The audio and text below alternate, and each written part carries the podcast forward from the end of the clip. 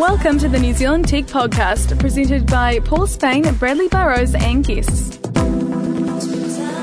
Welcome to the NZ Tech Podcast. This is episode number 52. This is our special wrap up of the Consumer Electronics Show 2012 that took place in Vegas over the last few days. I'm very pleased to be back in the studio with Brad and Skip. How are you doing, guys? Good. Welcome back. You look uh, tired, jet lagged, sore, but good. Yeah, feeling good. It's great to be. It's great to be back. It really was an amazing week, and there, there were just so many things that happened. So I hope we can capture a little bit of the essence of uh, some of those some of those extra elements of CES that we haven't covered on the uh, the previous shows. Of course, episode uh, 49 was our, our first episode covering some of the smaller startups and some of the early uh, activities and interviews that uh, that I covered at CES in Vegas. episode 50 was our usual Tuesday night show that was sort of recorded uh, remote, and of course we had uh, episode fifty one covering the uh, the the opening and the, the really the first uh, full day on the show floor of activities. And this wrap up show will uh, will cover the the remainder. So uh, yeah, it should be should be a good one. Now, I'd just like to say, Paul, you've done a remarkable job for the one man show that you have been over there, effectively and I don't know how you managed to get half these interviews. Yeah, you. I, I honestly, Skip and I have been back in the New Zealand studio here, just listening to hours and hours of Paul Spain interviews, and you've had some absolute stunning interviews. Oh, now, no, don't forget the emails we've been getting. Oh, I just met with so and so. I know. I mean, it's been like a flood of name dropping. It is. For it's the, been incredible. So you have your you have your TMZ websites where they either saw Brad Pitt and Angelina Jolie, and now Geek World of podcasting. It's been I've just seen Leo Laporte and uh, and we're like, oh my goodness, so you've done awfully well for yourself. It was a good time. I think uh, you know any event like this, there there are going to be the uh, you know there are going to be so many people, and there are so many things to see. Very very hard to work out actually how to balance your time, what things to look at, what things to go to.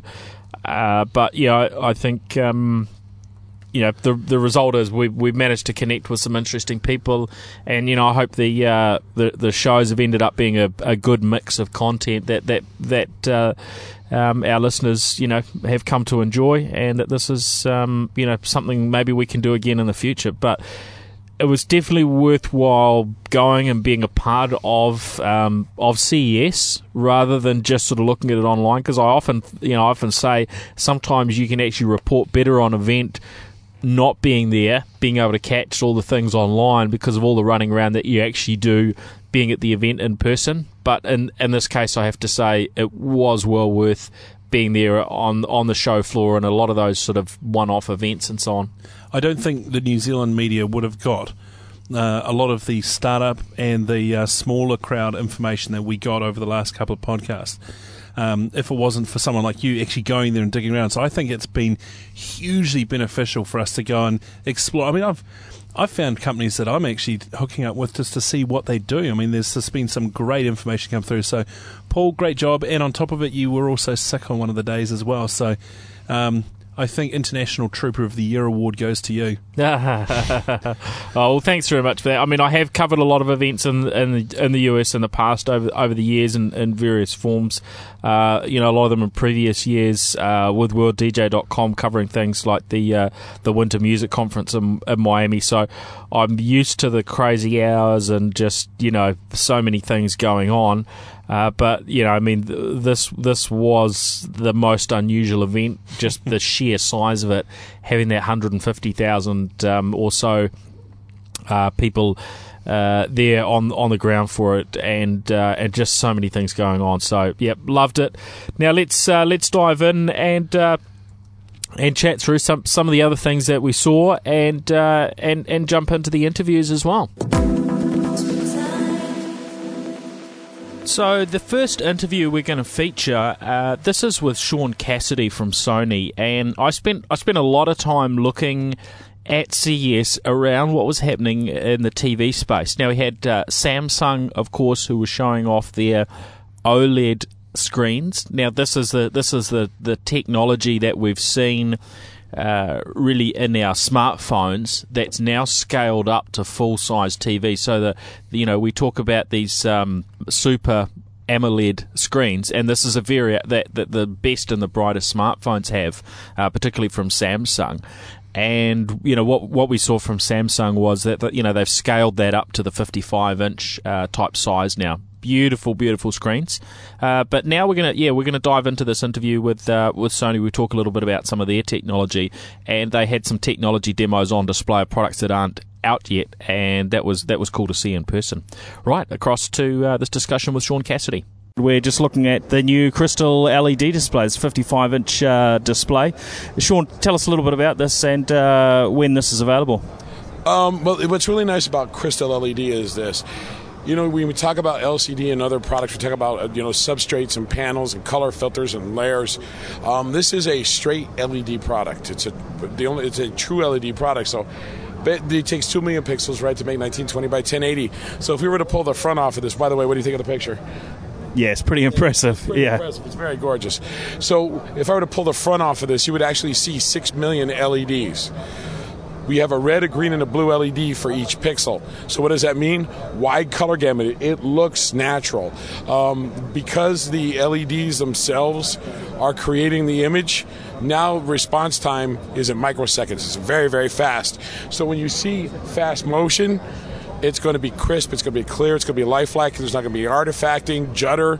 So it's it's it's a it's a beauty unto itself in that way. And then of course when we talk about contrast, it's LED technology. We can turn those pixels off to get black but yet we can still keep detail. You know, there's nothing worse than crushed black. You might as well not be watching t- the, watching it at all if it's crushing black. So this is going to give you the best contrast. It's going to give you the best brightness, the the best energy efficiency, uh, color the works. Um, and uh, since it is, it, it, will we'll be able to eventually make it in very large sizes. Um, it's a technology display at the moment. It's not a product, but that's kind of what we come to CES for, right? To see stuff way before everybody else does. And that way, when it comes out, we're like, yeah, I already saw that. So this is uh, really where the, what the engineers they're, they're, they're, wrapping their minds around as far as all you know coming attractions for uh, technology for television. Well, that's pretty impressive. So you're talking uh, about six million LEDs in there. Is it, is that right? That just is pretty hard to fathom, actually.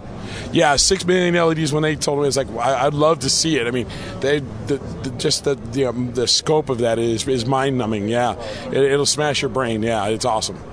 Cool, that's really cool. Now, um, across from here, you've got the um, uh, also the demos of the 46-inch uh, glasses free uh, 3D TV. That stuff's looking pretty cool as well. Um, is that far off from market? What, what's the uh, what's the situation with glasses free TV from Sony? Uh, we're, we're still looking at a technology demonstration. Um, you know, people uh, that's one of their big inquiries with 3D is when are we going to be able to do it without glasses? Now we make we, we make products with glasses that makes a beautiful beautiful picture, but if that's what the customer wants, we're working on it. So again, we're it's still a technology display. Uh, what you're looking at when you when we're over there is a, a 4K panel, and then to do 3D without glasses, it's 1920 by 1080. Um, so yeah, we're kind of giving people a glimpse into what's next in 3D for Sony. Yeah, I mean that's uh, just the one I looked at there. It it, it, it seemed um, to operate a little bit better than one of the other ones that we uh, we had a look at here on the show floor. Um, maybe a little bit of a headache, but I, I, think you'd probably have to use it a bit longer to know whether that was just that I was tired from walking the show floor or not, or uh, or whether there are some some technology hoops to jump through there. I suppose.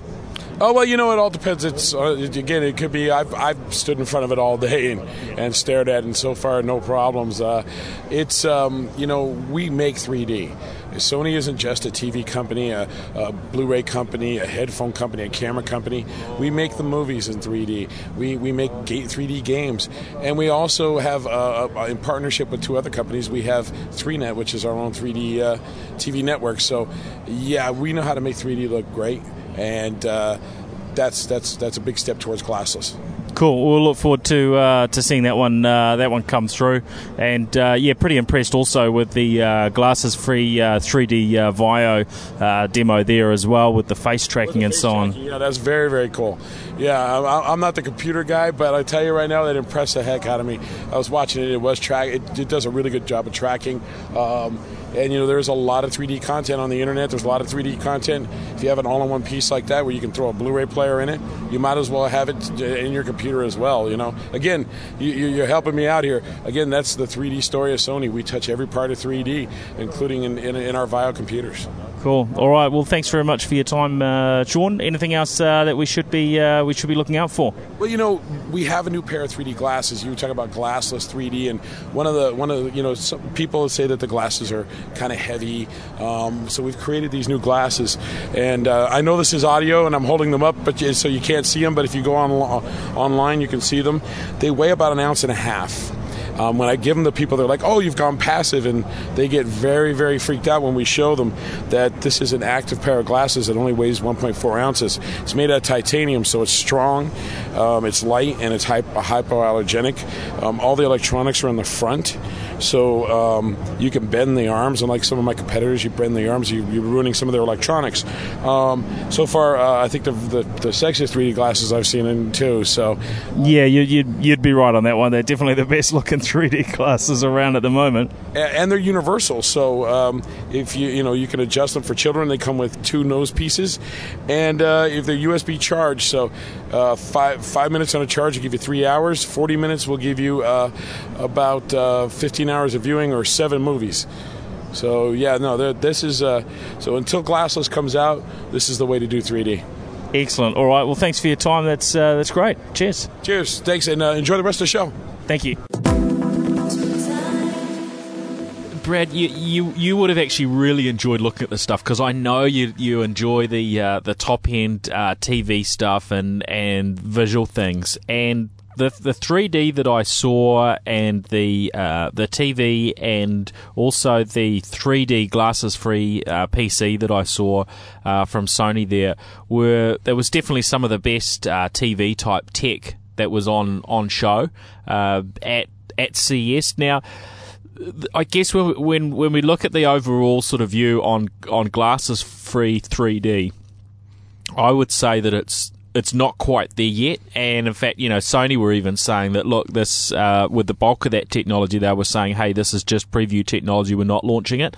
Some of the other vendors did show us products that are uh, launching this year, and some of it was was was really poor, actually. I have to say, um, you know, and and so yeah, it, it, was good to have that chat. One of the things I think you would have really liked was the VAIO PC, which was um, you know 3D glasses free with the uh, the eye tracking, so yeah, you can move around in front of it, no glasses, and and and it worked pretty well. And that's actually coming to market this year, I believe. Yeah, I think the crystal LED stuff sounds really interesting for me. I, I, I've read a little bit about that stuff before and I think where they're going with getting was it two million pixels two, behind the two million individual LEDs LEDs behind the screen, you know, rather than the traditional where you've got your big um, you know uh, panel.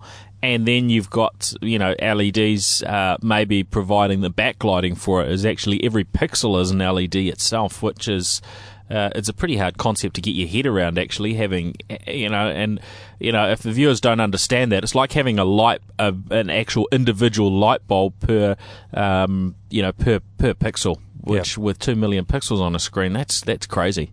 Yeah, and I mean, we were talking about this off air. Is that it really comes to a point where the picture quality becomes so crisp that you can't and you can't unless you line them up next to each other. It's really hard to pick them apart. So, but it's look, this is good for the consumer. This is going to be ultra thin, ultra light um, devices coming through. Um, I think some of the devices that you were twittering about to me were like four or five millimeters thick or something silly like that. So yeah, looking forward. I'm looking forward to the stuff coming out. Yeah, the the, the new Samsung uh, their their new OLED screen that was that was razor thin. That was amazing. And I, yeah, I guess it has to be when you think of it. It's really a scaled up um, cell phone display, and those things have got to be thin by their nature. Uh, when when you think of you know your your cell phones are often under a centimeter thick, in, including batteries and all the other electronics. So um, yeah, cool stuff. Now, one of the um, one of the other ones that I had a look at, and this one hasn't, this organizer, this company hasn't got much uh, coverage, is we looked at um, product from uh, Stream 3D, uh, sorry, Stream TV Networks, and they're an independent company, not one of the big TV manufacturers, that have been developing their own 3D tech uh, screen technology that again is glasses free, and this one was quite quite different to all of the rest that I saw. Now, I would say still, in my opinion, it's it's a long way off from what you'll get with glasses. But their story was that this is launching, you know, globally, and and I think the next few months. And yeah, li- listen to the uh, listen to the discussion. Uh, we'll we'll jump into that now with um, with uh, Matthew uh, Rudkin what our team has done is we've developed uh, a glasses free 3D without glasses, and we have addressed all the issues with 3D without glasses. We think it is very competitive with 3D with the glasses, and uh, we have fixed all the problems, things like viewing angles, loss of resolution, and depth perception. So we give a great viewing experience to the consumer. We have a 42 inch and a 55 inch TV with a converter box that it's coming out in Q2 that you're going to see all over the world, and it will allow you to convert all your 2D uh, content into 3D without glasses, as well as 3D with glasses into 3D without glasses. And we call the technology Ultra D, and we think we've sort of set a new standard for 3D without glasses. And uh, the first products you'll see are television sets, then you're going to see PCs, laptops, tablets, even phones with our technology. And we'll have like a movie download site as well as an app store so you can buy content and watch it on your um, watch it on your devices as well. Well, so that's that's quite a broad spread, spread you're aiming for there. Now, your situation is quite unique because your technology does seem uh, seem to be quite different to what the mainstream television manufacturers and electronic companies are, are releasing, into, you know, in terms of the, the Sony's and, and, and Samsungs and the like. How are you geared up to be able to sort of spread yourselves across into that tablet and mobile phone space and so on? Have you, have you got partners sort of lined up? Yep, we're going to be making announcements over the next uh, few weeks and months of different partners around the world who are helping us to distribute these amazing products. Uh, we've timed up, we've teamed up with some multi-billion-dollar companies that are absolutely gigantic and have worldwide reach, and so you'll be seeing a lot of uh, announcements. But we've sort of leapfrogged the Sonys and the Apples and the Samsungs of the world, and we think we're way ahead of everybody else. And uh, we think this is really going to change all the categories and all the devices, and uh, we think it's going to replace not only 3 3D with the glasses, but it's even going to replace 2D as well. Interesting. Yeah, well, certainly uh, have, having a look at the, um, the the prototypes you've got on display here, which I understand are, are handmade. Um, yeah, they've certainly they're certainly pretty uh, pretty capable, and and that uh, comment about being able to view from from multiple angles uh, is correct. Is there any way you can sort of put into simple terms how the technology works for uh, for our listeners? Yeah, we've developed a set of algorithms that basically take, you know, we'll say a two dimensional image and then makes a calculation as to what images should be in the front and what images should be in the back. Whereas a lot of the technology, such as 3D with the glasses, they create a left and right image and rotate it very fast to sort of trick your brain into seeing 3D when it's really not there. So we basically mimic the way your natural eye works, and that way it's very comfortable to watch our content. You can watch movies all day long and not get dizzy or tired or overwhelmed, and you're going to find that you prefer this over watching a regular 2D uh, video. All right. Well, thanks very much for your time, uh, Matthew. Uh, enjoyed hearing about what Stream TV's uh, doing with Ultra D. That's great. Thank you. All right. Thanks a lot. All right. Uh, yeah, that was that was good to uh, to hear a little bit from uh, from Stream TV Networks. Now, yeah, just um, to to conclude that my experience of the of their 3D was that the, it seemed to work from you know it wasn't you had to be in a direct specific location. I, I struggled to actually get a, my head around how their technology works, uh, but it, it works quite well. What it doesn't give you, compared to with glasses, is the um, the things that really jump off the screen.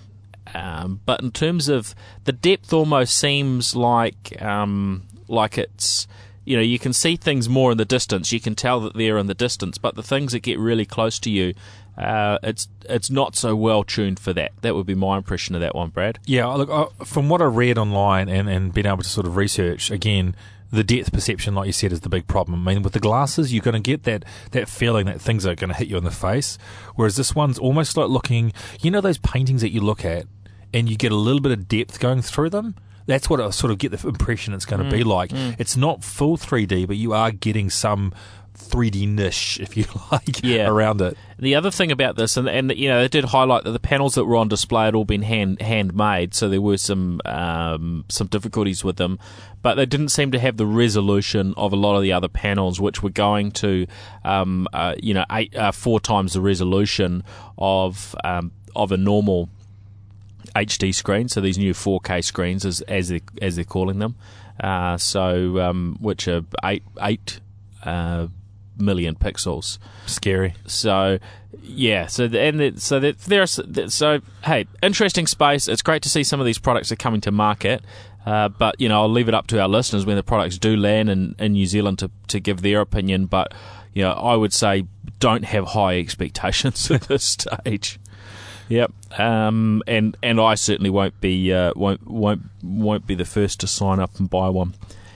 Now, after chatting with the Stream uh, TV guys, uh, we d- there were a number of interviews we did, and we've we've tried to uh, we've tried to sort of um, cull out those that um, that weren't so interesting.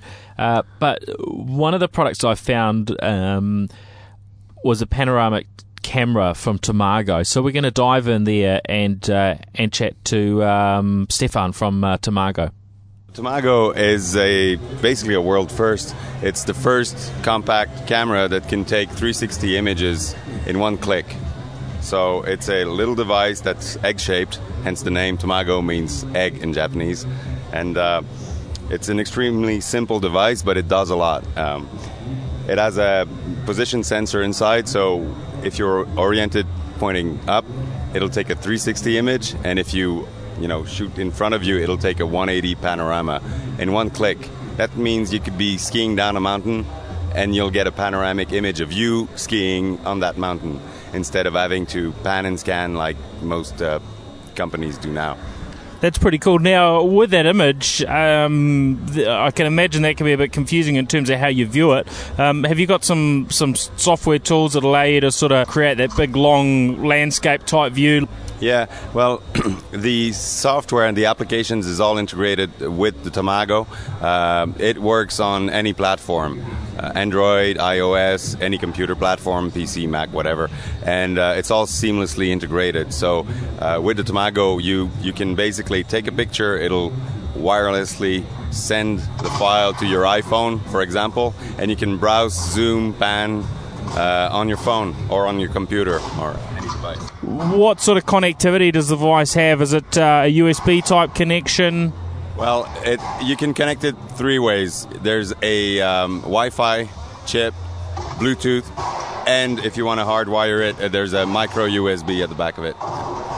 Well, so it's got three connectivity options. That's pretty good for a, a device that's coming in at uh, what is it, about 200 US. Yeah, we aim to sell it at uh, retail price of under two hundred dollars. Great. When is it coming to market, and what what markets is it going to be available in? It's coming to market uh, end of Q2 this year, and uh, basically the market is the general consumer market. It's the, the aim of this product is to bring the ability to everyone to do panoramic images very simply, and there's no stitching, no complicated software. It's just you click, have a picture, and you can share it on Facebook, you can uh, or any other social media, and uh, it's simple. Cool. What sort of resolution is it coming in at? Uh, the image is 14 megapixels, so it's a very good resolution for a $200 device. Yeah, definitely. Okay, that looks good. Do you think there'll be a, uh, a video type uh, option coming down the track over the next year or two? Most certainly, yes. We're, uh, we're planning on uh, having a video version uh, for next year. Cool. All right. Well, uh, we'll look out for that. And thanks very much for that, Stefan. Oh, you're very welcome. Thank you. Cool, neat product. There actually is a whole lot going on in this panor- panoramic space. Uh, that that was really just one of the many products that were at CES. Some of the other things that I saw were fr were um, and and at the um, at the startup event that I covered on the Sunday evening, I saw an app that runs on the iPad. And what you do is you have to uh, you have to, first of all have to build a panoramic image, and they've got software to help you with that. And then you can hold your iPad and depending on the direction or the tilt of your iPad, it, it, the iPad is, is virtually a window into a panoramic image. So is it like photosynth? What photosynth sort of does, but a bit more sort of but but gyroscope. perfect, perfectly smooth Yeah. and with a gyroscope. So you imagine if you're if you were uh, standing in a dome, you know, you look up, you're going to see the sky. You look out, you're going to see. Let's say you're at a beach, you're going to see the sand, and you're going to see the water in front of you. And you you uh, look down, you're just going to see the sand, right? and it works like that. You you tilt the you tilt your iPad in a downward direction, and in, in one case it was a it was a beach image as though you were in paradise somewhere on a lovely island, and you you pointed the iPad down, you look down on it, and yeah, it's a sand, and you just move it around, and it was absolutely smooth, flawless. Beautiful, tilted up. You could see the sky and the palm trees and so on. And they had different, you know, images and so on that you could go through. Uh, but yeah, quite an interesting concept. They've got some interesting ideas on how they might commercialize this for real estate and, and other things. Uh, but yeah, it was it was fun. It's like Google View on steroids, almost, isn't it? Yeah, I mean, there's always there are already ways that you can you can take those sort of views, but having it so you actually angle the device and so on was fun. From a practical sort of sense, is that how you're going to want to operate if you wanted to look around something? No, you'd probably actually want to do it on a still screen. Yeah. uh, but it, it did have a bit of a cool factor to it. So uh, you got geeked yeah. in by it. You did. Yeah, I, I enjoyed it. Whe- Whether uh, that would last longer than um, you know the three or four minutes, or maybe it was one or two minutes that I played with it, um, yeah, maybe not. But hey, but good good to see these new ideas coming through anyway. Yeah, now one of the next interviews that you did was with um, Cathy from the Cubify Systems. Now, this uh, when I listened to this interview and you did it, I could not believe some of the rendering time that she mentions in this interview. It's like forty hours to render these three D um, images, if you like, and uh, that's just a phenomenal amount of effort that goes through. And she said there's got to be a warm up, a cool down time. And you know they use them in the F-18 Hornets as well to do the 3D modelling and stuff. To and make stuff. some of the yeah, actually make some of those one-off pieces. and, and incredible. so on. Yeah, it's it's very cool. Um, yeah, this is the chat with uh, Cathy Lewis from uh, uh, talking about Cubify. Yes, what we've launched in Cubify.com is really a mashup of iTunes and Facebook where the consumer can go and become a member for free and begin to create and make in 3D, almost like a coloring book canvas. To support that activity, we're bringing in apps developers who will be able to merchandise their designs and their capabilities along with artists and creatives that will be able to sell their models. Once a consumer actually has a model that they want to print, we're going to help them get to the finished physical product a couple ways. There's the cloud printing service where they can upload their file and say, Can you print this for me? And we can print it in full color, we can print it clear, we can print it in a single color, anything the consumer wants at almost any size. As they become more comfortable with their own 3D printing capabilities, then they can bring Cube home with them. Cube is right here in front of us, and it is $1,299. That includes the cartridge of material, which will print somewhere between 10 to 12 average size models. We're also including with the Cube the ability to have 50 free downloaded files. The minute you initialize the Cube, you'll, we'll send you files so you know how to print. And each replacement cartridge will be $49.95. And again, you can print 10 to 12 to 15 different models in a color of your choice. Well, that sounds uh, fairly groundbreaking in terms of uh, price point. Now, that, that's a, that's a very low end device. Obviously, the sorts of things that you're talking about in terms of uh, full color and varying sizes and so on um, requires some much more expensive equipment. What is the sort of price range from this one um, at that? At what what comes in probably under two thousand New Zealand dollars. What is uh, uh, what's the sort of the higher end uh, in terms of hardware that you need to use to to produce people's output? Well, as 3D Systems, we invented 3D printing 25 years ago, and the very first technology was called stereolithography, fondly referred to today as SLA. An SLA machine, fully configured double wide, that can print a complete automotive dashboard in a single print, will run you up to a million dollars. Okay? In between, we've got these selective laser sintering machines that do amazing output, and those run some from 250,000 to about $750,000. For the professional in their offices, we have a whole range of machines that start at about $10,000 and go up to about $200,000. So right now we're breaking glass with this $1,299 machine. But behind the scenes on Cubify.com, you have access to all seven technologies that 3D Systems has brought to the market. And that's our goal to get the consumer close to whatever they need, whenever they need it, and not have them be constrained by content or the product in their homes.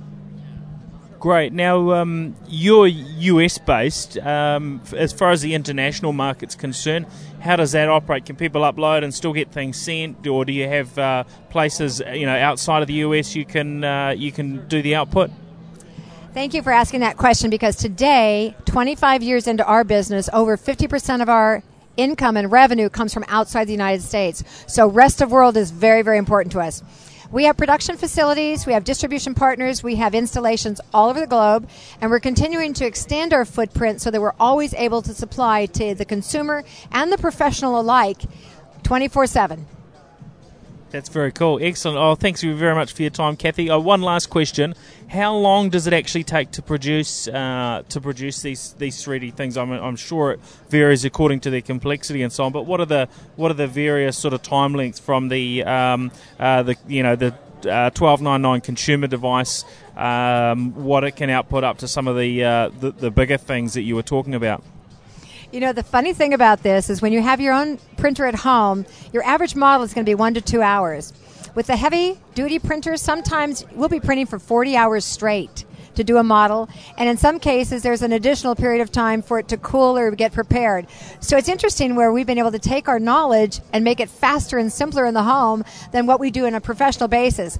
But I kid you not, the kinds of things that we build at 3D Systems have changed the world for mankind. Customized hearing aids, new ways of straightening your teeth, 98 things that are inside a F 18 fighter jet right now that are printed and put into the jet for takeoff. You name it, we've printed it, and our goal is to continue to support both the on demand end use parts model as well as the consumer opportunity. Right. That, yeah, that was that was fun looking at uh, all sorts of stuff that they built with their 3D printers, and uh, cool that you can actually now just you know send them in and and get things uh, get things made up. Uh, there have been a few companies in New Zealand that have delved into this space. I'm not sure what's available now, but I know uh, Neville Newcomb uh, in Auckland who do the uh, you know printing, copying, reprographics, and so on. Uh, they got into as well as their um, uh, you know printing on paper and big A1 prints, all that sort of stuff, into actually 3D printing uh, for a while. I think what they found was there wasn't a huge demand here in New Zealand for it, uh, but I imagine you know this the the likes of these new offerings like Cubify uh, with quite low pricing open open this sort of stuff up to a broader market.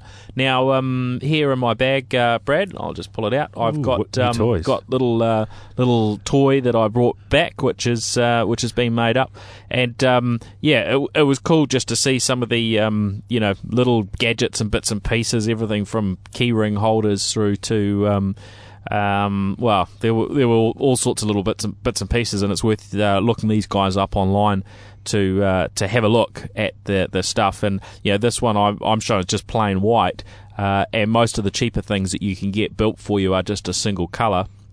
Uh, but if you if you're willing to spend enough money, these guys will make up all sorts of 3D, uh, you know, 3D things for you. So yeah. kind of cool. And they're, and they're not just based; they do actually ship internationally. In the interview, Cathy talks about how I think it's 20 or 25 percent of her business is coming from worldwide now, which is really interesting. That it's obviously starting to grow outside the US, which is good to see. Yeah. Now, um, there, there, there was as I mentioned earlier, there, there, were a lot of interviews that we did during CES, and we're we're certainly leaving some some of them uh, some of them out of the podcast because uh, I guess one of, one of the challenges with going to a, a show like CES is in most cases you end up finding yourself talking to a PR person that um, just likes to talk and talk and talk about their product and doesn't. Uh, they don't always have anything useful to say. Um, they but they they did vary. Um, so what I'd like to do now is to jump into interview that we did with uh, with Ryan McGee from Ford Research, and you know Ryan's got quite a different you know a different role. He's not a, a day-to-day PR guy. He's actually one of the guys out of their R&D labs. So it was a real privilege to get to uh, get to chat with uh, with Ryan. And uh, yeah, thanks very much to the, the Ford New Zealand guys for uh, helping connect me with uh, with Ford in the US and, uh, and and getting this exclusive chat with with Ryan. I'm, I'm based out of uh, Dearborn, Michigan, which is right outside of Detroit. And the area that I work in is, is Ford's research and advanced engineering activity. So I'm really working on what's next, three to five, ten years out, thinking about the future and trying to come up with uh, solutions. Wow, that's really cool. Well, uh, you know, we've seen some interesting things on your stand. Can you tell us a little bit about, uh, I guess, what are the the current uh, things that that Ford has in your newest cars and in the uh, the Evos concept car that we were just looking at on, on the stand, and uh, then from that maybe we can go on and hear about some of the things that are a little bit further out. Sure. Some of the things we have here today, uh, this week at CES, is the Focus electric vehicle, just going on sale. It's a pretty fantastic car. Um, th- my background is actually in uh, electrified vehicles, so I'm particularly passionate about that car. It also comes with uh, connectivity built into the car, so you can use your mobile device to monitor charging, to open the doors, and so on. Uh, on the other side of the booth, we have uh, what's called AppLink and AppLink is an extension of our sync technology. The sync technology allows you to talk to your car, um, and AppLink is, takes it to a next level where we're opening up the system to allow other people to write applications for the for the vehicle. So Stitcher, NPR, Pandora all have apps that run inside the car. Um, those are two of the, the, the, the, main things. The other thing is we're talking about is an upgrade to our MyFord Touch system.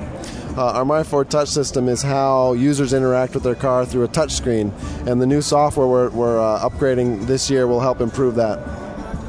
Great. Now, um, you, you, mentioned about uh, mobile phones being to open the doors and so on. And uh, one of the vehicles that, that, I tried recently, you'd walk, you'd just walk up to the car with a key in your pocket, and it would know and you could open the door. Um, how will that differ? Will it mean you won't need a key uh, at all? Can you tell us about how that works? Yeah, so my, my I drive an Explorer. I have this that, that kind of technology where I just keep the key in my pocket, and when I touch the door, it opens. Um, that's pretty cool. But what this can do is is let's say you lock your keys in the car. This is a way that you can say, "Open my car right now." Um, so it's kind of taking it to a, a new level. Okay, that's cool. Now, um, you talked about uh, MyFord Touch 2, and there's also uh, Ford Ford Sync. Um, what, where do those two products sort of sit, and what are the differences?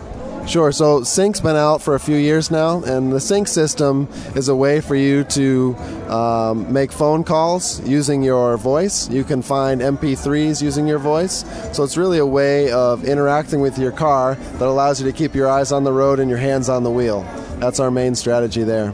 MyFord Touch is uh, more recent um, the last year or two, where it's a set of LCD screens that the user can use to interact with climate control, navigation, uh, entertainment like uh, um, radio, and then also um, um uh, the, the user's phone. So it's a system that is a way that we interface with the customer. Sync gives you the audio, and MyFord Touch gives you that uh, the tactile. Okay, nice. Now, uh, yeah, tell us a little bit more about what's uh, what what's coming up, and uh, yeah, what, what what we what we should expect to uh, to see coming through from uh, from the labs. Thanks. So I think I think maybe we can start with the Ford Evos concept, which is the showpiece of our, our booth here, and uh, it's just total eye candy. Red hot chilies, its color, the the, the paint is as is deep. It's beautiful, but it's not just about design; it's about technology. And we're using that as a way to talk about our technology story. And that's what i'm really passionate about is you know what's going to come next? What's the new technology? And there's there's three areas where we're highlighting this week. One is about vehicle to vehicle communication where two vehicles can talk to each other to improve safety uh, the second piece is, is health and wellness. How can the how can the car help manage your health and wellness? Because let's face it, people are in their cars more and more every day, and uh, it's becoming a, a, a, place where maybe we can use that time to help people uh, interact with their health and wellness management systems. And then the third piece is is a cloud a cloud connected car. How can we unlock the power of the cloud, bring that to the vehicle, and really improve the way it behaves? Cool, that's interesting. Now, vehicle to vehicle communication, um, that sounds like a pretty hard one to tackle because for that to work, uh, in, in, theory, you need all vehicles to have it and you need all vehicles to be talking the same language in, in order to get some, some outcome. So, how, you, uh, how would you be dr- addressing those sorts of issues? Well, you raised one of the number one issues, which is uh, standards is really important. So the automakers are getting together and they've defined a set of common uh, messages, or uh, it's a language essentially, so that the cars can talk to each other. And I think that's that's probably step one. Is first we have to agree to a common language. The next piece is about equipping vehicles with this, right? We need a lot of people to have this in place so that we can um, cars can communicate with each other.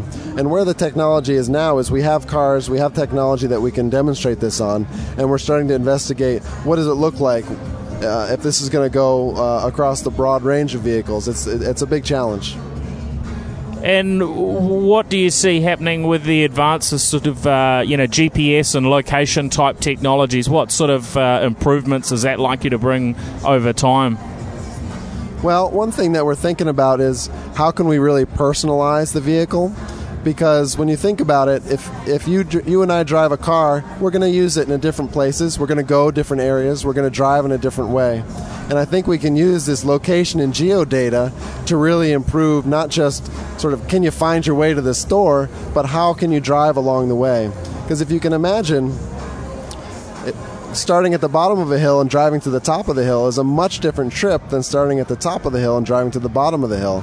So if we have geo data, we can use that as, as information to improve the operation of the vehicle itself. You know, maybe we can change the way the engine works. Maybe we can change the way uh, we use the electric motor in a hybrid. Those are areas that we're, I think, are really going to become important. Great. Now the uh, the vehicle, the uh, hybrid that was launched uh, earlier on in the in the week, uh, that that was interesting. They were uh, talking about um, 100, 100 miles to the gallon. Um, I guess because of the plug-in capabilities, which I think worked out at about uh, 2.35 litres per 100 kilometres for for those of us on metric. Um, can you tell us, do you know a little bit about that technology and, and how that works and, and what we should expect to sort of see? uh, of that rolling out into, into other vehicles over time? So the vehicle we launched was the uh, the Fusion Energi, and it's a plug-in hybrid vehicle. So it's kind of part electric vehicle and part hybrid vehicle. And what you do is you start your trip with a full battery, and then as you drive, you use up your battery. And when your battery gets low, or if, if you're driving in such a way that you need both your motor and your engine on, then the, uh, the powertrain will automatically uh, configure itself to give you the performance you need and then after you drive and you deplete your battery, uh, it operates just like a regular hybrid vehicle. You're able to uh, collect energy from regenerative braking. Uh, you're able to um, turn the engine on and off, and so on. So the plug-in capability comes at the end of the trip. When you get back to where you're going, you can plug it in and recharge it. So what you're doing is essentially uh, using the energy in the battery before you use your gasoline energy, and that's a way to get um, much less fuel usage and potentially use renewable energy uh, from the electrical grid. Great. Now, uh, one of the challenges with that is being able to plug in, having uh, having access to plug-in power, uh, whether it's at home or, or elsewhere. Are there standards uh, coming along in that space yet? Is it too early? Uh, you know, should we expect to see inductive charging type technologies where you just pull up at your car park and uh, you know the vehicle could charge inductively? What what what should be um, coming down the track in, the, in that area? So I think uh, what we're focused on now is we all want to have a, a, same charging port so that all the vehicles can have the same connection. Because when you go to the gas station, there's not a separate gas pump for each automaker. They all have the same interface. So through the Society of Automotive Engineers, the automakers are getting together and the suppliers to agree on a single interface. Uh, and that's probably the most important thing. There's also different types of charging. There's what we call convenience charging and that's your basic uh, wall outlet. So when you need to uh, charge your mobile phone or you know plug in a TV, uh, that same electrical uh, connector can be used to charge your vehicle. It takes a lot longer that way, but uh, because it's a lower power, but that's always available to you. So even if there's not a high power connection around, you can always charge your vehicle that way. And then for um, the high power connection, you have a separate box that you install, you know, where you're going to charge your vehicle um, that you can then plug in. And our Focus electric vehicle downstairs um, takes about three hours to charge uh, fully uh, using the high power connection. Great. And what's the what's the power draw of that uh, that high powered connection? Uh, it operates at like a 220 volt level. I'm not exactly sure how many kilowatts it is, um, but it, it, it it uh, it's significantly higher than the low voltage, uh, the lower voltage one that uh, that we plug in uh, the convenience charger. Right, and of course, in, in other markets like New Zealand, we're, we're already operating on that 220 uh, volt anyway. So does that uh, mean that you don't you don't need uh, something special, or is it a higher um, um, level as well? Yeah, it's a higher circuit because it charges at a much higher power level. So I imagine you can't just plug into a regular outlet. You need a special installation for it. Right, but you'd still be able to uh, charge potentially in, in a lower amount of time if you plugged into a wall outlet in New Zealand than, than US, maybe half the time, something like that. You know, I'm not a charging expert. I'm not sure, so I'm not going to give you a, uh, a difference in time. I'm just not sure about it. Okay, that's that's fine. Yeah. All right. Um, so, anything else moving moving forward? Anything else interesting from uh, from Ford that, uh, that that we should be uh, keeping a watch for? you know, I think I think it's not just about the technology you see down here today, but I mean, we're really reaching forward and thinking about what's next. Um, and uh, Ford's just not not just an automotive company; we're really a technology company, and that's why we're here at CES to sort of showcase how automotive and consumer electronics are coming together. Cool. Well, quite interesting to, to get some insights into into where the technology's going as far as cars go. And yeah, I mean, fascinating. I don't know how they're going to pull off this thing of having cars signaling to each other and how you can do that when most of the cars aren't. You know, how long does it take to change out all the cars that are in existence for new cars that chat to each other? Uh, you know, I don't know how important that is in the scheme of things, particularly when we look at you know um, driverless cars that exist today, and you know, of course, you've got the likes of uh, of Google and so on who have their um, you know vehicles that that um, uh, drive around for mapping purposes, and others doing similar things. What do you What do you think about this? Well, I mean, look at the two Fords we borrowed that Ford New Zealand gave us to borrow. Right? I mean, you know, we were having fun that night we were leading at Parallel Park. But obviously, the technology, the framework's getting built in there where it's understanding what's going on. I mean, it's got the crash test stuff there. It's probably a lot closer than we think in some ways.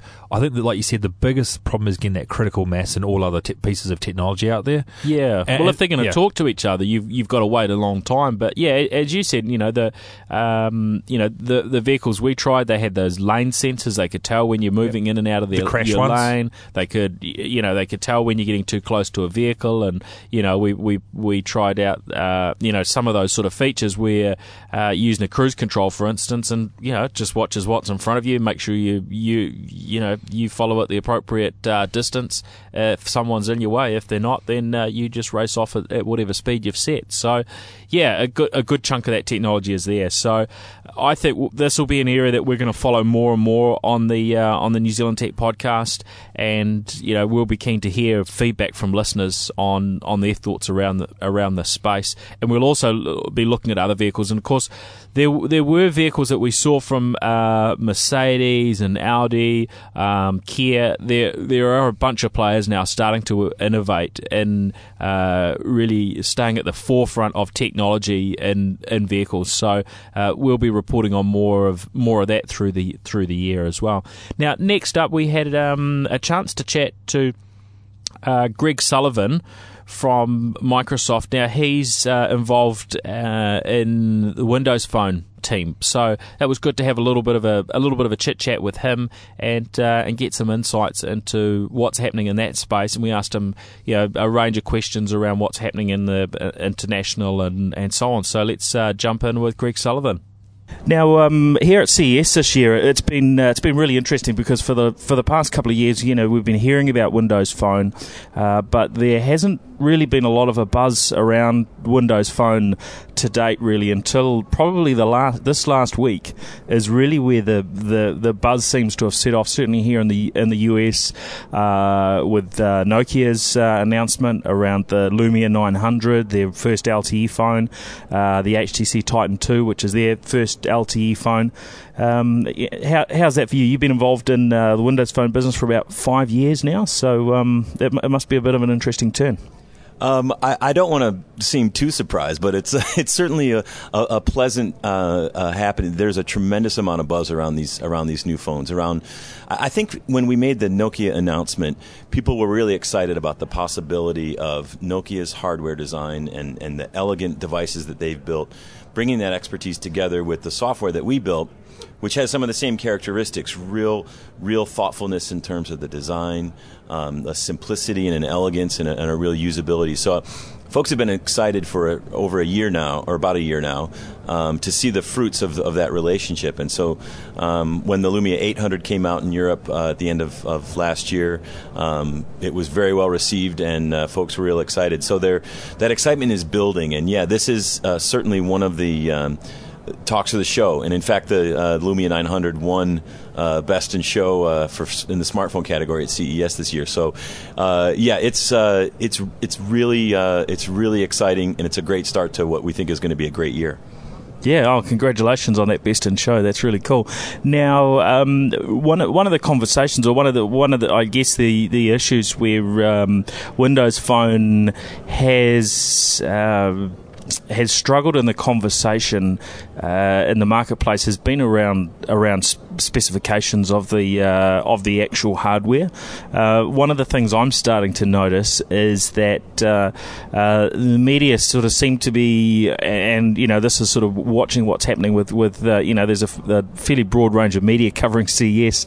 Um, they seem to be sort of starting to get that that story that um, the dual core and, and some of these other things aren't actually needed to, uh, to deliver a great device that, that, that really works well when when the software's uh, right. Is that is that something you're starting to see a little bit of a change in as well in terms of the perception once people are seeing, for instance, the Lumia 900 and, and some of these other phones, they realise actually this is gorgeous and it, and it actually re- works really well. Yeah, well, we're certainly trying to, to make the point that um, the the performance of your smartphone is what you can get done with it, and and how quickly you can get that done and uh, uh, and that's not necessarily directly related to the number of cores and in, in your C, in, in number of CPU cores you have. Uh, in fact, um, oftentimes in our tests, the the only the only result of having multiple CPU cores is your your battery doesn't last as long. So we're we're doing a bunch of, of things to try and make the point that you should evaluate a smartphone not on uh, a random number that the average person can't necessarily define, but on how it performs, how quickly you can get to the things that you want. How does it let you complete end to end scenarios? If you want to uh, book a table at a restaurant and find a good one of a certain type nearby, how does your smartphone, which all of them can, can do that, they can do the discrete steps, right? They can analyze your location, search a database for nearby restaurants, provide mapping directions to it, um, have an application that lets you reserve a table but no other platform connects that in an end-to-end experience the way a Windows Phone does. So, regardless of how many cores in your CPU. Um, uh, it, what's more important is how quickly can you get things done, and that's one of the reasons why uh, my buddy Ben, the PC guy here, has been running this $100 challenge all week at CES. And he's uh, got a Windows phone, and he'll go up to uh, other folks who have other phones and say, and say, "Hey, what do you like to do with your smartphone?" Um, whether it's you know taking a picture and sharing it with your group of friends and posting it on social networks or uh, whatever. And and he'll ask that question, and, and based on the response, he'll uh, challenge the person to a race um, to complete a task on a smartphone. And he's been doing this for several days now, and he did it uh, uh a whole bunch of times. And what he's found is uh, well, the deal was that if you can beat him, you get hundred dollars. Oh, that's nice. That's nice. Yeah, it was uh, it was a good. You know, it certainly got people's attention. And, and and can you enter that contest if you've got a Windows phone and if you're faster on it than he is? You know, I, I, I don't know that that's been tested. You, um, we might want to check that out. okay, we can then parlay that at the uh, at the at the blackjack table. Um, but in any event, he's he's been um, getting a lot of attention with this, and, and one of the reasons is is is that people are beginning to realize that the design of the user experience in the software and the in the smartphone itself, how it integrates things, how it brings information to the surface and presents. Um, you know, in Windows Phone, you, you search for a restaurant, we present the applica- the Open Table application or another application that helps you reserve. It's it's a, aware of the context. Um, so Ben's been doing this for a few days, and he's had tremendous success. Um, he's uh, he's had 30 victories and three uh, three times where he had to pay out the hundred dollars. So he was beaten three times, and I guess once of them, one of them was was really close, and I think he tied in one. So 34 uh, attempts and the hundred dollar challenge, and uh, and Ben won 30 of them with Windows Phone, and. Um, he's got a real nice Windows phone that he's using, but it's it's um, it's not about the the cores in the CPU. Part of this is because when we when we launched Windows Phone, we worked with hardware manufacturers to, to define a very high-end phone. It's a it's a quality piece of hardware, and it has a set of specifications that will always be high performance. Um, and we've designed the system so that as you install and run more applications, it will continue to be high performant. And um, so that's why we feel confident that uh, that we can go out and make that challenge. And and uh, Ben had a whole sack of hundred dollar bills, uh, and he only had to give away a couple of them. Cool. Now another question: there there are some Windows phones that I've that I haven't seen here on the on the show, show floor at CES, um, although they have been sort of flashed around. Uh, one would be the Fujitsu one that was released in the Japanese market, uh, and I think there's also um, Acer and maybe Asus that uh, have been bringing phones to market. Um, where where are those ones at? Do you have any idea on uh, on uh, their their release and so on. I can't, you know, obviously some of that's been released, uh, some of it's still coming through. And do you have any of those here for those of us who haven't seen them? Yeah, I, I, I don't know that we have the uh, the Fujitsu phone. Um, we have. Um, we're focused on uh, you know this is a U.S. show. There's a lot of international attendance, but we, we don't have all of the um, uh, what we call the phone operator pairings or the POPs. We don't have everything represented in our whole portfolio. We're at the point now where that's becoming a pretty big matrix, and we have a, a wide range of devices. And the focus for us really on this show has been the new devices um, that we just announced the, the Nokia Lumia 900 and the HTC Titan 2. So we've really been kind of highlighting those uh, this week. Um, but we do have a broad range of devices, and, and some of those are limited in terms of their regional availability and not as kind of globally applicable. Um, so they don't necessarily have a, as high a profile. But um, uh, but we're really excited about highlighting these two new phones that we've got this week absolutely great phones. Now, one of the things I've seen a little bit of um, discussion online about in in the past uh, couple of weeks has been around um, updates to Windows Phone. Now, this is this is an area where where in general as an operating system it streets ahead of Android because every phone you know can get every up update to a point. I'm sure there'll be a there'll be a time when older phones aren't supported. Um, but uh, in the past, there was a there was a matrix online that showed you know what was happening with all the different carriers and so on. Um, now that communication has has changed a little bit. Uh, is is that something that um, Microsoft is is um, open to sort of changing it back to how it was, or do you think the way forward we're, we're going to see a little bit less information online around these uh, uh, the availability of these updates? Well, we certainly want to. Um be transparent and, and, and, let people know what's going on as much as we can. I think the the reason that that table appeared in the first place was because we had some challenges with getting the uh, the NoDo release out, the uh, either alternatively the copy and paste or CDMA release. The one that shipped last uh, last spring, and it was a, a pretty protracted time frame, more more protracted than we wanted, and and folks began to. Um, uh, be anxious and curious, rightfully so, about when that update was coming to their phone. So we started uh, publishing the Where's My Update table um, in order to give people a better sense about when they could expect that. Now, in conjunction with that, we also, the engineering team um, really refined and, and modified and, and, worked on our update process, how we build and deliver updates. Um, and so they were able to go from a, a situation with, with the NoDo release um, that was spanned over, over months um, before it was fully available to all the phones um, to the Mango release, where we, we very, very quickly got, uh, and I think in about six weeks, we got to about 98% of the install base, and then, and then got all the way to 100% uh, in short order thereafter. Um, so the, the table was really designed to, to, to help address that situation where it was taking a long time and people were anxious and wanted to know for those big releases, and those were those were fairly significant. Uh, Mango certainly um, feature releases. We're at the point now where we're delivering maintenance releases that have firmware updates that, in some cases, target only a specific device. Um, uh, and we're and we're doing bug fixes and, and so forth. Um, these are not big feature releases. That, in conjunction with the, the growth in our portfolio of, of the phone operator pairings, makes this matrix very, very big and kind of unwieldy. And it is true that not every update will go to every phone. So, um, for these kind of maintenance releases, um, we're, uh, we're, we're going away from publishing that table. It's something that we can revisit in the future. But I think if we're uh, if we're doing the job that we did on, on Mango, where um, the you know the, virtually the entire install base gets that updated in very short order, uh, then there's really less need for that uh, that table to begin with. So. Okay, okay, that's interesting.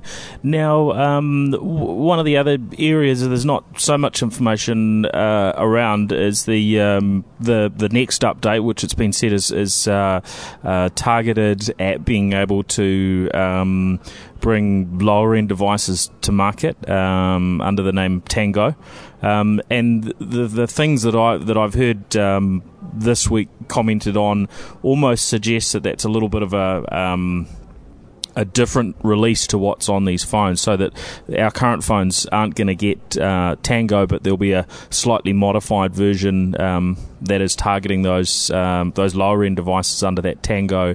Um, code name. Does that mean there's sort of a slight split in the code? What can you uh, um, get away with commenting on, on there? I know you're reasonably lo- locked down on uh, these sorts of topics. Yeah. Yeah, well, I, um, there's certainly a lot of speculation about, about what, what's going to happen, and we haven't uh, we haven't made a lot of official comment on, on our roadmap. But what what we have talked about is, is in general the idea of expanding the, the market applicability, the market reach of, of the Windows Phone platform. And, and that goes in a couple of dimensions. It, it means um, in new regions, in new languages, um, support for new network technologies that, that are required globally. So we'll continue to do that. Um, and I, I can't get into any specifics on the delivery vehicle uh, or the timing of, of that. Um, but to suffice it to say that we're going to continue to enhance the regional availability, the language support, uh, the network technology supported um, in the platform, and at the same time, we've also talked about the idea that will uh, that will increase the span of hardware capability of hardware support, uh, including support for things like the Qualcomm 7X27 microprocessor, which enables uh, lower cost devices because of its uh, lower bill of materials there. So.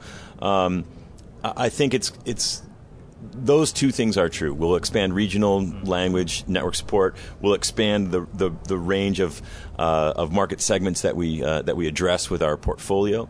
Um, the, the delivery vehicles I don't have details on for you at this time, but we'll we can uh, uh get into that more as we get closer. Um, and then I think what's really important to keep in mind that the, the Windows Phone experience and the, the, the, user interface and the promise that we make when uh, uh, when we put the Windows logo on it is that it's going to have this core set of experiences. It's going to have the People Hub. It's going to have Xbox Live built in. It's going to have all the great apps in the marketplace, um, and you really won't have any sacrifices. Um, even if you even if you got buy a phone that's that's say today we've got phones for forty nine dollars, and in some cases on special are are available for free. Uh, we'll continue to have an affordable range of phones and some really kind of high powered phones at the higher end of the market. What's different about our platform, though, is is you don't make a lot of compromises. You don't give up. Uh, a tremendous amount when you get a phone at the lower end that, that was more affordable. You still have a great core user experience. You, you may not ha- have all the hardware characteristics. Your camera doesn't have, have as uh, it's not as high resolution. Your screen is smaller. Um, but the core experience is the same, which is why we'll put our, our free phone or our, our $49 phone up against the competition and compare very, very favorably. Um, so we'll expand the reach, we'll expand the regions, we'll expand the languages, uh, and then we'll expand the market segments that we address as well. Okay. Now, now that you've you've I guess knocked off really most of the um, you know most of the shortcomings that um, the core Windows Phone has, has sort of had. You know, there, there, there's lots of apps out there now. I think over fifty thousand. Um, you know, probably the most notable exception is, is Skype, which is really in your hands to uh, in Microsoft and, and, and Skype's hands together to uh, um, to do that. But but in theory, with the acquisition, that should move along a little bit quicker. Um, but there there are you know some other shortcomings on that, and you know you were talking about international. You know we, we don't have Zune services in probably the majority of markets where uh, where Windows phones available. Um, although you know Zune video has probably moved along quicker than than the music. Uh, there's no podcast access. I think probably outside of the US, which to me has always seemed like a bizarre one because there should be no regional limitations around podcasts or, or, or copyright issues. Do you think those um, those uh, internationalization type uh, things are going to start moving a lot quicker uh, now that you've got so so many other things out of the way? Would we expect to see a bit of sort of acceleration of progress in those areas? Yeah, I think there's a, a, several reasons for that. Num- one of which is, is what you just described. I think also um, as we uh, as we continue to expand and, and have a greater presence internationally in regions that we even aren't aren't in today, um, that will continue to become a higher priority for us. So one of the one of the reasons that the the Nokia deal in particular was so exciting for us is, is because of their expertise and presence internationally. Um, it was exciting for them because uh, with with the partnership with us, I think they felt they had a really good chance to to kind of reestablish in the United States and in North America. But I think um, their presence and their expertise internationally um, is going to help accelerate um, our presence and our, our regional uh, appeal outside of the U.S. So one of the things that um, uh, we'll be working closely with them and is how do we how do we make available all of the services and all of the features that make a Windows Phone so compelling um, in regions all, all around the world? So that that will become a higher priority. Cool, that's excellent. Anything else you can add about what uh, what exciting things we should uh, we should be expecting from Windows Phone over the uh, um, coming year? Well, I, I uh, I think this is a great start to 2012. These uh, these two phones that we announced here at CES with the Lumia uh, 900 uh, winning best of CES in the smartphone category, and the HTC Titan 2 just really uh, blowing people's minds with its with its screen and its and its camera. Um, it's really a, a, harbinger of good things to come. This is going to be an exciting year for us, and we look forward to a lot more uh, excitement and great new devices and support for the platform. Uh, Nokia's got some really great stuff coming. All of our partners are are really bringing their A game, and um, we're uh, we're really pleased to see that. So it's an exciting year. I know there's been a lot of um, anticipation of uh, more information on, on the, the roadmap and future releases. And, uh, you know, we've got folks in, in Redmond and, in our, our R&D facilities around the world hard at work um, building those uh, those future products. And as we're as we're ready and as, as the time is right, we'll uh, we'll look forward to, to sitting down with you and, and getting into more detail on that. So yeah, that was interesting chatting with, with Greg. I guess one of the one of the challenges I found at, at CES were that Microsoft and a lot of the other vendors were quite locked down in terms of the things that they could talk about. So I, I wasn't very successful in sort of squeezing uh, confidential and non-announced information out, out of too many people. I'm afraid, uh, but still good to have that uh, have that chance to uh, to chat and to get some insights. Now, what we're moving on to next is really a wrap up of CES, and uh, one of the one of the uh, cool things at CES is just the um, the sheer uh, presence of people from the industry and also a lot of the key uh, media players and so we had uh, we had guys there really from all of the big um, online magazines and print magazines, podcasts, TV. They they were all there. Now, one of the uh, one of the guys I've really en- enjoyed uh, hearing from in terms of commentary and so on online uh, reviews and and podcasts uh, in recent years is uh, Joshua Topolsky, who was uh, involved with heading up Engadget's content in the past, and recently over the last sort of probably six to nine months has moved away from there, and they've uh, recently launched the Verge. So um, let's now dive into a little chat that I had uh, following the little after party that was put on by um, by the guys from uh, the Verge. Uh, after at the end of CES, uh, this is a chat with uh, Joshua Topolsky, and uh, partway through, uh, Nilay Patel joins in as well. Uh, you guys have been here week, all week, heaps of coverage. Yeah. Um, Yeah. What, what's been the most entertaining um, attempts at, at new technology and so on you've seen here, man? Uh, well, I don't know. It's hard to say how this falls under the if this falls under the entertaining banner, but the Justin Bieber robot, which doesn't make any sense to me whatsoever. It's like a dancing. It's not a Bieber bot. It's just a, a robot he's endorsing. Uh, is bizarre and sort of pointless. It's got a speaker at its crotch, uh, and uh, I don't know what the market is for it. But I know they must have paid him twenty million dollars to, to come here and promote it.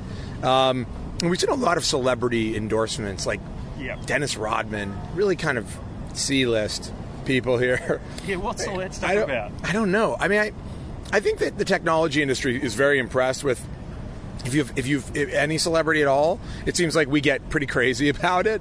Um, and and CES, you definitely see some of the um, inter- more interesting, like Snooki. What is Snooki promoting? What has she been promoting? Doesn't she have a show? No, isn't she here does. promoting something? I don't Like know. earphones or an MP3 player or. Oh, I don't know. Snooki is a. She's not a person. She's a concept. She's a, she's a no virtual. idea. she's a virtualized. Yeah. She's a hologram. She's the world's Snooki is actually a hologram. You might not know this, but uh, she's being projected into every space she enters. Um, they were just trying to find something that could be that would look weird enough that it wouldn't mess up mess with the uncanny valley. so Yeah. they they made Snooki. Yeah. It looks vaguely And they- human, so and you they sympathize with and it. they sent Snooki to CES to to be vaguely creepy and, and Yeah. vaguely human. I, I don't know what else. There's I can't think of Any of other anything big fails? What about some of the 3D TV stuff? Some of that sort fail, of work, utter, but utter some of fail. some of I, I, I'm not going to name names. I saw some 3D TVs. I because I, you know what? Ah, screw it. I'll name names. I went to the Toshiba booth. They're fine people. They make some fine products, but these no glass, the glassless 3D. Did you see the circles? at the top? Yeah, yeah, yeah, The glassless 3D. I is, couldn't work that one out. It just looks bad. It doesn't look good. It looks like a pixelated, like nauseating mess. Uh, and I don't understand how they don't see that. I know it's a gimmick they're trying to sell a TV, but I think we could do better as an industry. Yeah, I'm not Uh, sure that their guys went around and had a look at the other 3D. Uh, I loo- I stuff. mean, I looked It's- at all of them. It, They're- it just didn't seem to. Failures always. And the other the other fails are I think um, motion and voice control television, particularly the voice controlled one, because I don't know what scenario, I don't know where you're going to be. You know, particularly if you have a family in a perfectly quiet room to issue voice commands to your television. Also, it seems incredibly inefficient. Well, it's hard enough for Microsoft to deliver, and they've been working on it for years, right? With Even- all even- their, all yeah. their, all their You look at cameras, my- and my- you've got these other guys that have come from nowhere and going, "Yeah, we're doing voice Yeah, yeah, and, and you look at the biggest players, Microsoft and Apple and Google, and they're just getting started with doing this stuff. And they're doing it on their highest end and they're and they're investing with real connectivity, Yeah. real processors. They're making acquisitions and investing tons of money, and they still don't have it. And they, yeah, they and so to do it on TV with like uh, no processor, no real connectivity, they're never going to get there. It's very gonna sad state of affairs. But there was some cool stuff. There was I like definitely some cool I like the Android like the Android TV box on an HDMI stick or MHL stick rather. Yeah, which is like like, hey, I've got an entire Android phone in here. I stick it in my TV, and now I can play games or watch Netflix or whatever. I think we're not quite there yet, but I love the idea of removing all cables and just having it stick in the side of the television. Or better yet, well, the problem with, with integrated is that it's always a worse experience. So I'm excited about that. And you know, the Lumia 900 was pretty nice. Yeah, I mean, that was the that was the thing of the Roku, show. isn't there? That's coming. That's going to plug. The Roku's going to do it. It's? MHL, same idea. Yeah. Uh, but um, but in terms of products that were good, uh, you didn't ask, but I'm telling you anyhow. Yeah, no, you have no hear. choice in this matter. No, I think we widely agree. The Lumia 900 is is Yeah. you know it's going to be the first. I think people are going to take it really seriously for Windows Phone. Here, it's a beautiful phone. Um, we'll see how if they can penetrate. It's going to be hard now. So are you really- going to use one? Are you going to try one? Now? as soon as I get a review unit, I'll, I'll happily. I want to. I mean, I've used Windows Phone devices. It, this is not wildly different than any other Windows Phone device, but it's LTE.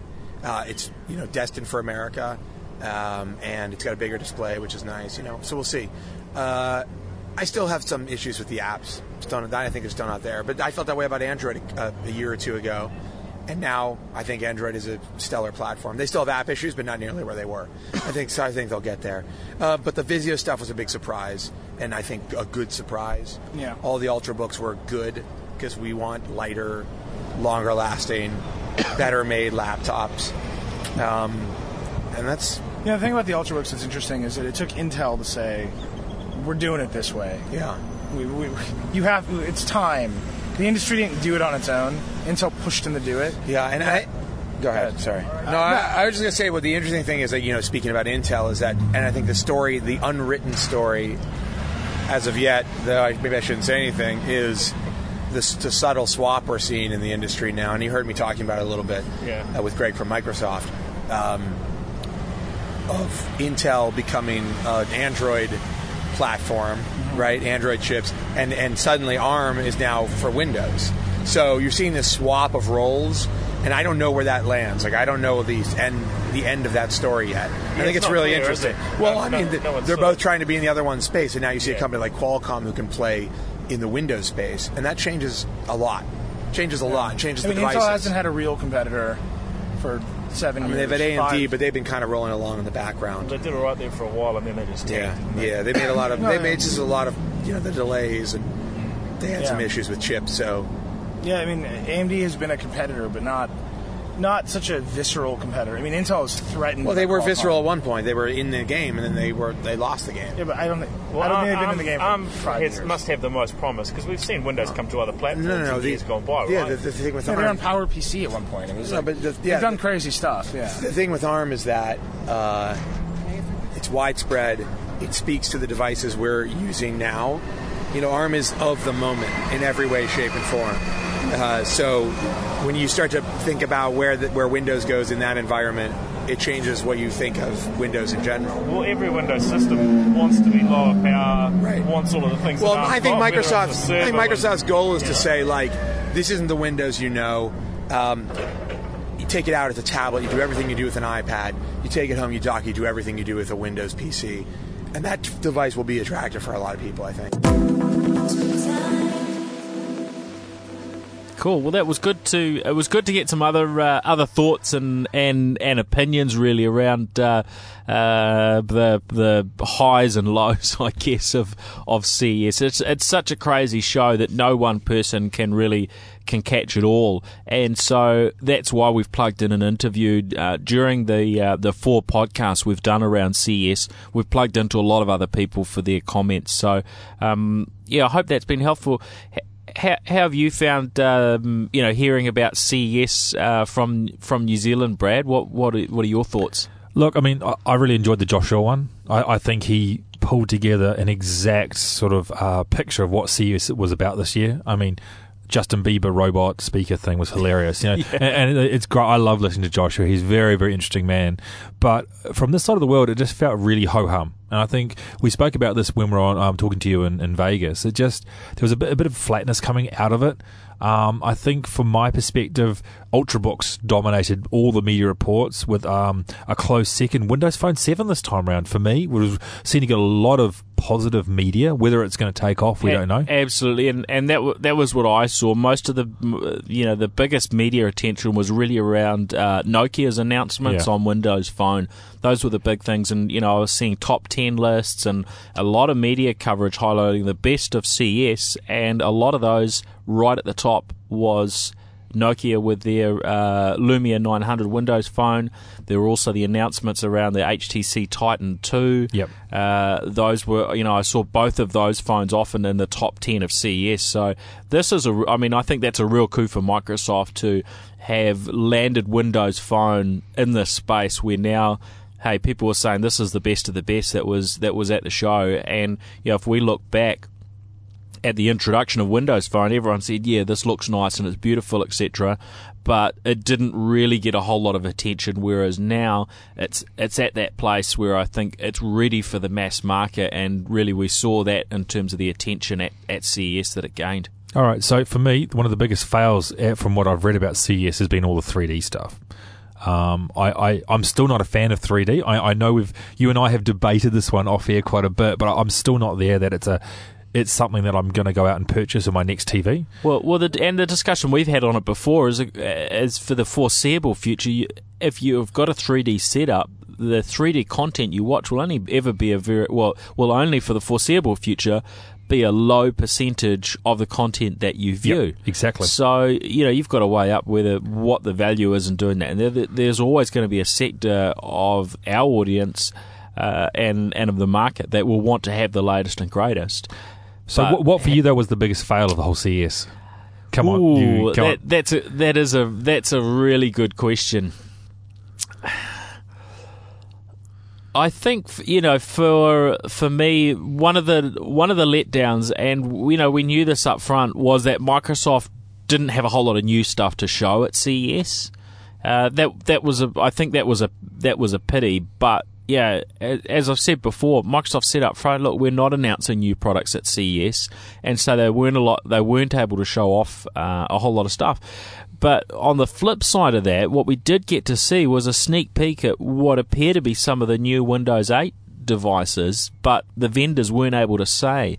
And you know, again, we saw some really cool devices from the the likes of um, Sony and um, Toshiba uh, and and others. Actually, not to, not Toshiba. I might have got that one wrong. Um, but yeah, we saw some nice devices that are that are coming through uh, that are likely to be Windows 8 devices. So. Um, yeah, I, I was hopeful to see more info, but you know we knew that the chances were reasonably uh, reasonably slim on that. There was I guess Android had a lot of presence at CES. Was interesting. Just there were devices all over the place uh, from all sorts of obscure manufacturers, from the likes of Coby and um, Haier. Um, Haier had um, had their little um, HaiPads. They called them. I thought that name That's was a so was an absolute fail. It was just what a joke. Uh, but yeah, so there there was all sorts of stuff, and yes, some of those some of those Android devices were just so poor. They, you know, they talked about high end specs, and then you try them out, and they were really laggy. Um, so yeah, there, there, were, I guess there was a lot of sort of cheaper products across the show floor that were just not up to the the fit and the finish of what the bigger vendors are delivering, and I guess that's one of the um, that's that's one of the the issues that exists with. Um, you know making making a product for like you know available to a broad audience without drawing lines around specifications and having a whole lot of standards around how things are built. Now, one last product that I did come across out at um, at CES that I haven't mentioned before. Now He's reaching into his pocket. He's going to show me something here. Now I'm reaching into my pocket to see if I can find the photos that I took. Now this is a new brand that is coming out of get this Australia. So this is a product from down under, and the the company Is this this waterproofing one that you're going on about? no, this this is something different. This is a company that is releasing, going to release PCs, laptops, and tablets. So it's a new PC vendor. Now, how often did new PC vendors come along? Not too often, unless they're you know a little Yeah. company out of. Uh, you know Taiwan or, or, or China or something. So um, yeah, I got to have a look at some of their, their early and pre-release products, which we're actually looking uh, we're looking pretty cool. So just give me a moment, and I'm going to tell you what the name of them is. It's it's interesting that I mean someone like Australia is actually going to start producing because I mean you have your little white box manufacturers in every country, but if these guys are going to go a little bit larger than that, that's quite a big that's a big step for the um, Australasian area.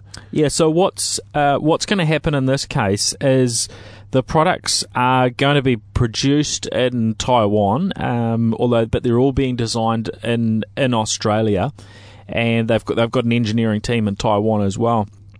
One of the things I found fascinating was they said they originally looked at Chinese manufacturing because the bulk of of these things is um, you know has moved over the last ten years from being made in Taiwan to being made in uh, in China. Uh, but what they found was that the the quality of the product made in China just wasn't uh, wasn't up there with the um, with what was made in Taiwan, which, which was fascinating. So the uh, the company name I was looking for is Evolve Three, and their um, EvolveTripleI.com is the uh, the website. And yeah, have a have a look there. One of the things that I was quite impressed by was their um, their tablet. Now, at the moment, that was, uh, I think, running um, a pre release version of Windows 8, and it was 560 grams. Wow.